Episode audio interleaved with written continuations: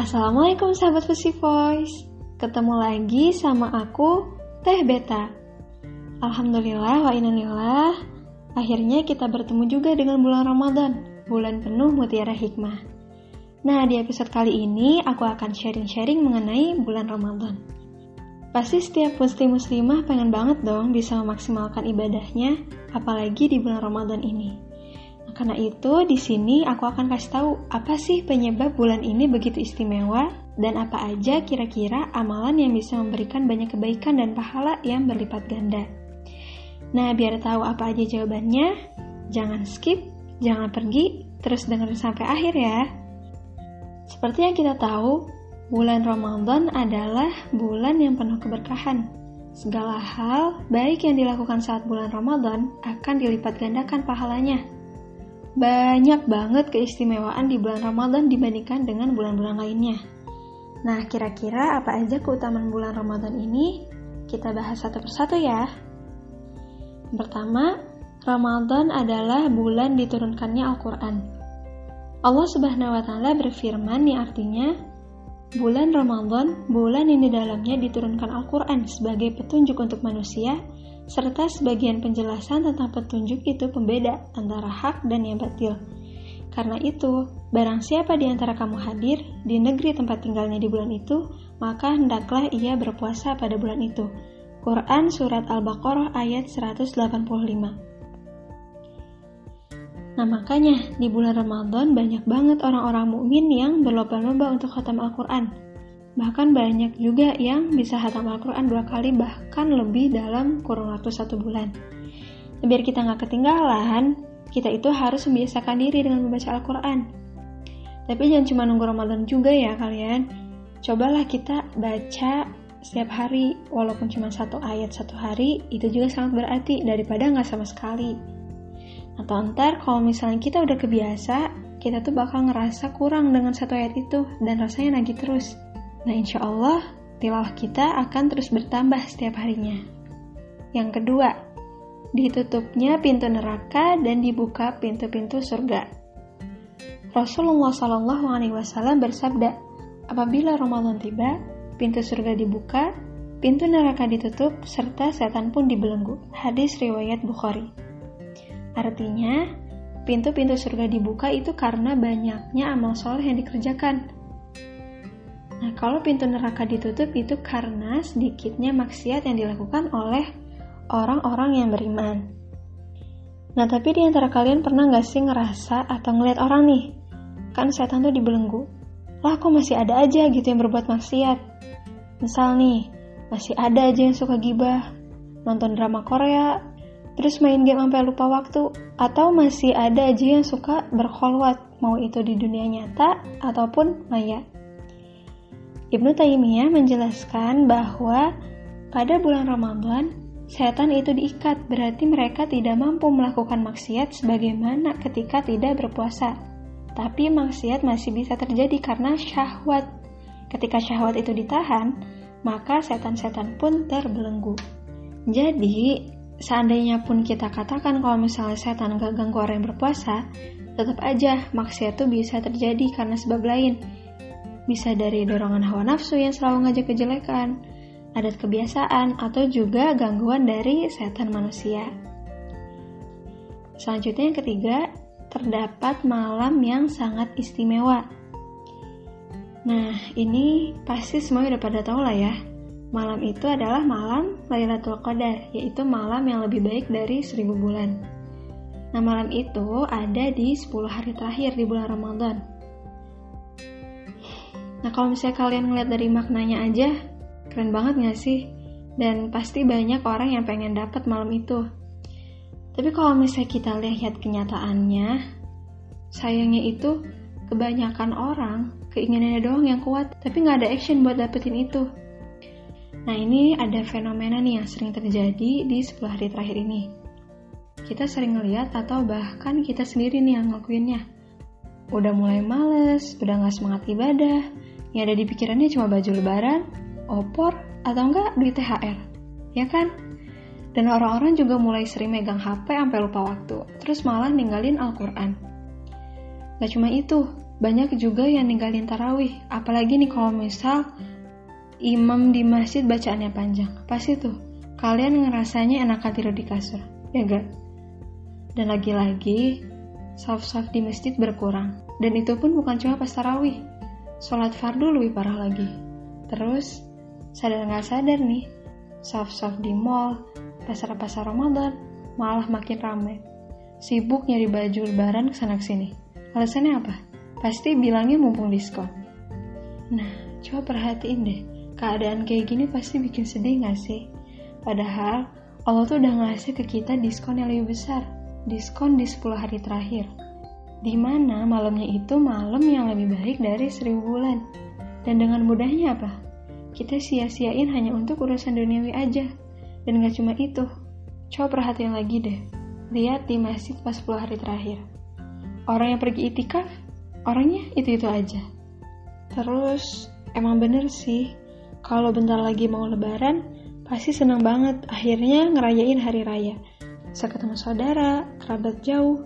Tapi ada gak sih rasa sedih pas sadar Ramadan ini akan segera pergi? Jangan sampai cuma di mulut aja kita tuh bilang sedih, tapi hati gak ngerasa sedih. Dan juga, jangan cuma di medsos aja kita sebarin. Yuk 10 hari terakhir kita harus makin kenceng ibadahnya nih. Terus kita juga ngasih konten-konten kebaikan. Tapi kita sendiri malah gak ngelakuin. Makanya, ayo kita semua janganlah sia-siain semua kenikmatan ini. Semua ini tuh gak ada duanya loh. Kita tuh cuma bisa ketemu satu tahun sekali. Dan itu pun kalau Allah ngizinin kita. Pokoknya jangan sampai merasa menyesal kita nggak tahu apakah kita masih bisa bertemu Ramadan lagi. Kita juga nggak tahu, bisa jadi ini Ramadan terakhir kita. Oke, Sobat Fusi. Selanjutnya yang keempat, bulan Ramadan yaitu saat dikabulkannya doa. Nah, kalau ini semuanya pasti tahu lah ya. Kapan pun kita berdoa, insya Allah Allah kabulkan.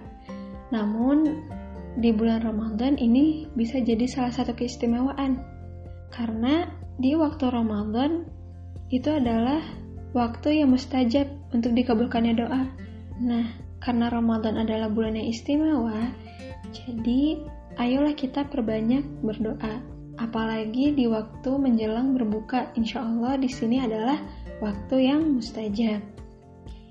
An-Nawawi radhiyallahu anhu menyampaikan, disunahkan untuk orang yang berpuasa untuk berdoa demi keperluan akhirat serta dunianya. Juga perkara yang ia sukai dan jangan lupa untuk mendoakan kaum muslimin yang lain. Yang kelima, amal soleh yang berlipat ganda. Umat Islam yang menjalankan amal soleh dan kewajiban pada bulan Ramadan akan mendapatkan balasan berlipat ganda sampai 70 kali lipat.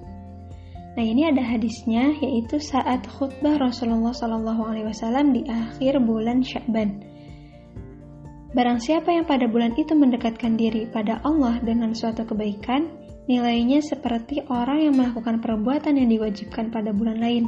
Dan barang siapa yang melakukan suatu kewajiban pada bulan itu, nilainya sama dengan 70 kali lipat dari kewajiban yang dilakukannya pada bulan lain.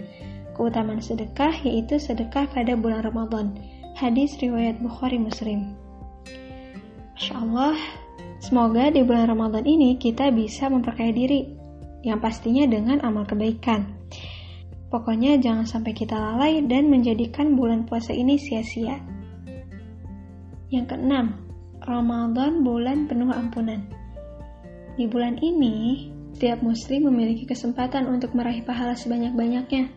Bahkan ibadah yang sempurna pada bulan puasa akan menjadikan seorang muslim suci kembali seperti bayi yang baru lahir. Sesuai hadisnya, Barang siapa yang berpuasa Ramadan karena iman serta ikhtisab, maka akan diampuni dosa-dosanya yang lalu. Hadis riwayat Bukhari. Nah itulah 6 keistimewaan yang udah aku sharing ke kalian.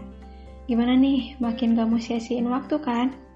Semoga apa yang udah aku sharing bisa nambah semangat kalian ya buat makin rajin ibadahnya di bulan Ramadan.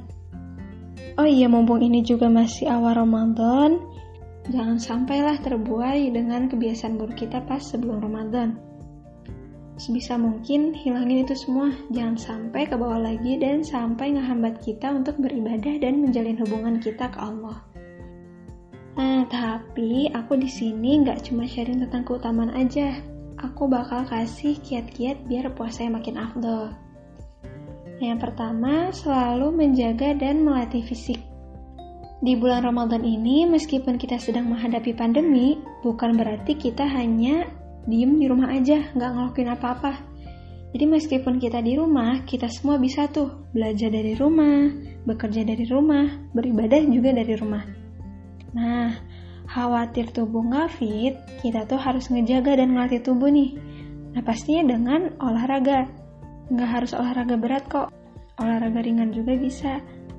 Sekarang kan udah banyak tuh tutorial olahraga di YouTube. Nah, bisa tuh kalian tonton. Sobat Fusi jangan lupa juga ya konsumsi makanan sehat pas sahur sama buka, apalagi pas buka nih. Jangan sampai kebanyakan makan gorengan. Pokoknya dahuluin makan kurma sama minum air putih atau yang manis-manis. Jangan lupa juga istirahat yang cukup. Yulah pokoknya jangan males-males ngelatih fisik sama konsumsi makanan yang sehat-sehat ya. Selanjutnya yang kedua, selalu menjaga diri dari hawa nafsu. Nah ini nih yang rada-rada susah, bener-bener tricky. Dan kebanyakan ini yang menggugurkan pahala kita pas lagi puasa di bulan Ramadan. Kebanyakan dari kita emang udah mampu nih buat nahan lapar sama haus. Tapi kebanyakan dari kita juga masih banyak yang suka tenggelam sama hawa nafsu. Contohnya aja, pas kita main medsos nih. Terus, eh kita ngeliat akun gosip. Nah, sadar nggak sadar itu bisa jadi bahan gunjingan kita. Karena bisa jadi itu tuh kita bahas di grup chat. Apalagi sampai keluar kata-kata kasar atau yang nggak enak didengar lah. Dan gak cuma itu, bisa jadi uh, kita juga terbesit nih pikiran negatif yang akhirnya mengotorkan hati kita. Contoh lainnya, keseringan main game. Boleh aja sih sebenarnya kalau misal mau main game di waktu luang. Tapi banyak kegiatan yang lebih baik dan bermanfaat daripada main game. Banyak kegiatan yang mendatangkan pahala. Coba bandingin aja. Habisin waktu di depan HP, mata capek, jari pegel, waktu habis terkuras sama hal yang gak guna, tapi nggak dapat benefit apa-apa. Ya kan? Dan itu tuh cuma kesenangan yang sementara aja. Coba misalnya kita tilawah. Berjam-jam pun kita tilawah sampai suara habis terus jadi haus ini tuh nggak bakal sia-sia. Dan insya Allah kalau Allah ridha kita tuh akan dapat pahala nah jauh kan perbedaannya akan lebih berkah kalau kita ngabisin waktu untuk kebaikan yang ketiga tetap belajar ilmu agama. Nah, Sobat Fusi Voice, emang bener sih, pandemi ini tuh jadi ngebatasin kita untuk pergi ke masjid, sama ke majelis ilmu. Tapi bukan berarti kita tuh nggak bisa mendalami ilmu agama kita. Zaman sekarang ini tuh kan udah banyak platform yang bisa mengedukasi kita. Nggak hanya untuk belajar ilmu duniawi aja, ilmu agama juga banyak banget. Di Youtube nih, banyak banget loh channel-channel yang bisa kita tonton yang bisa memperkaya ilmu agama kita. Contohnya nih ada Shift Media, Lampu Islam, Islam Populer, atau bisa juga nih tonton kajian ngaji jomblo di channel Ustadz Feliciao. Lumayan banget nih buat jombloan sama jomblowati yang pengen nambah ilmu mengenai pernikahan. Atau contoh lain juga ada Spotify. Di sini sobat bisa denger podcast Islami Nah, salah satunya itu ada podcast khusus ini. Nah, oke teman-teman, jangan sampailah ilmu kita tuh nggak ke-upgrade hanya karena pandemi ini. Yang keempat, ingat bahwa puasa bisa menjadi ladang pahala.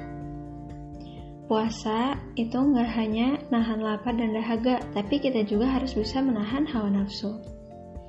Dan ninggalin segala bentuk kemaksiatan Nah, biar kita tambah semangat menjalankan ibadah puasa, kita simak hadis berikut ya. Nah, ini udah dirangkum dalam khutbah Rasulullah SAW yang diriwayatkan oleh Ali radhiyallahu anhu. Pada bulan ini, nafasmu menjadi tasbih, tidurmu menjadi ibadah, amal-amalmu diterima, dan doa-doamu diijabah. Bersedekahlah, muliakan orang tua, sayangi yang muda, sambung tali persaudaraan, jaga lidah, tahan pandangan dari sesuatu yang tidak halal dilihat, dan tahan pendengaran dari sesuatu yang tidak halal didengar. Barang siapa yang memberi makan untuk berbuka kepada kaum mukmin yang melaksanakan saum di bulan Ramadan, maka di sisi Allah nilainya sama dengan membebaskan seorang budak dan dia diberi ampunan atas dosa-dosanya yang lalu. Barang siapa yang membaguskan akhlaknya di bulan ini, dia akan berhasil melewati sirotol mustaqim. Barang siapa yang meringankan pekerjaan orang lain, maka Allah akan meringankan pemeriksaannya di hari kiamat. Siapa yang melakukan sholat sunnah di bulan ini, Allah akan menuliskan baginya kebebasan dari api neraka. Apabila melaksanakan sholat fardu, ganjarannya seperti 70 sholat fardu di bulan lain. Barang siapa yang memperbanyak sholawat kepada Rasul, maka Allah akan memberatkan timbangan pada hari pertimbangan. Barang siapa membaca satu ayat Al-Quran, ganjarannya sama dengan mengkhatamkan Al-Quran di bulan-bulan lainnya. Oh, Masya Allah, tambah semangat gak tuh ibadahnya di bulan Ramadan? Pastinya ya, nah sayang banget kalau misalnya kita nyanyiin waktu apalagi di bulan Ramadan ini. Yulah teman-teman, meskipun sekarang lagi pandemi, kita tuh harus tetap semangat, saling support juga, bantu satu sama lain. Dan kita doakan semoga pandemi ini bisa cepat berakhir. Jangan lupa juga kita doakan para tenaga medis yang sedang berjuang di garda terdepan untuk membantu pasien yang terdampak. Hmm, aku pengen coba flashback nih. Pasti inget banget kan kalian sama Ramadan sebelum-sebelumnya. Sahur tuh kan rame-rame, tuh ada yang bangunin keliling pakai pentungan, terus sholat rame-rame, terus tilawah rame-rame, tarawih rame-rame, ngabuburit juga rame-rame sama temen-temen, buka juga rame-rame, itikaf juga rame-rame. Tapi ingat, pandemi ini hanya merenggut suasana rame-rame kita, nggak merenggut berkahnya. Banyak orang yang ngeluh dengan situasi kayak gini, bilangnya nggak kerasa banget suasana Ramadannya. Nih, aku mau nanya. Coba jujur tanya diri kalian, yang kalian rindukan itu suasana ramai-ramainya atau keberkahan di dalamnya? Ingat itu baik-baik ya. Aku tahu ini berat, tapi ingat bahwasannya Allah tidak pernah menurunkan suatu ujian jika kita tidak mampu menghadapinya. Mungkin dengan adanya pandemi ini, banyak dari kita yang tadinya jauh dari keluarga menjadi dekat dengan keluarga. Dan siapa sangka dengan karantina yang seperti penjara, ternyata Allah telah siapkan waktu agar kita bisa bermanja dan bermesra kepadanya amalan kita juga bisa jadi lebih fokus. Nah, kita yang sabar menghadapi, insya Allah akan menjadi ladang pahala yang besar bagi kita. Tapi tetap, jangan sampai kita berburuk sangka kepada Allah atas datangnya pandemi ini. Cobalah untuk selalu bertabayun atas apa pun yang terjadi. Semangat ya teman-teman. Dan jangan lupa ikutin terus podcast Fusi Voice ya. Teh Beta pamit undur diri dulu. Wassalamualaikum warahmatullahi wabarakatuh.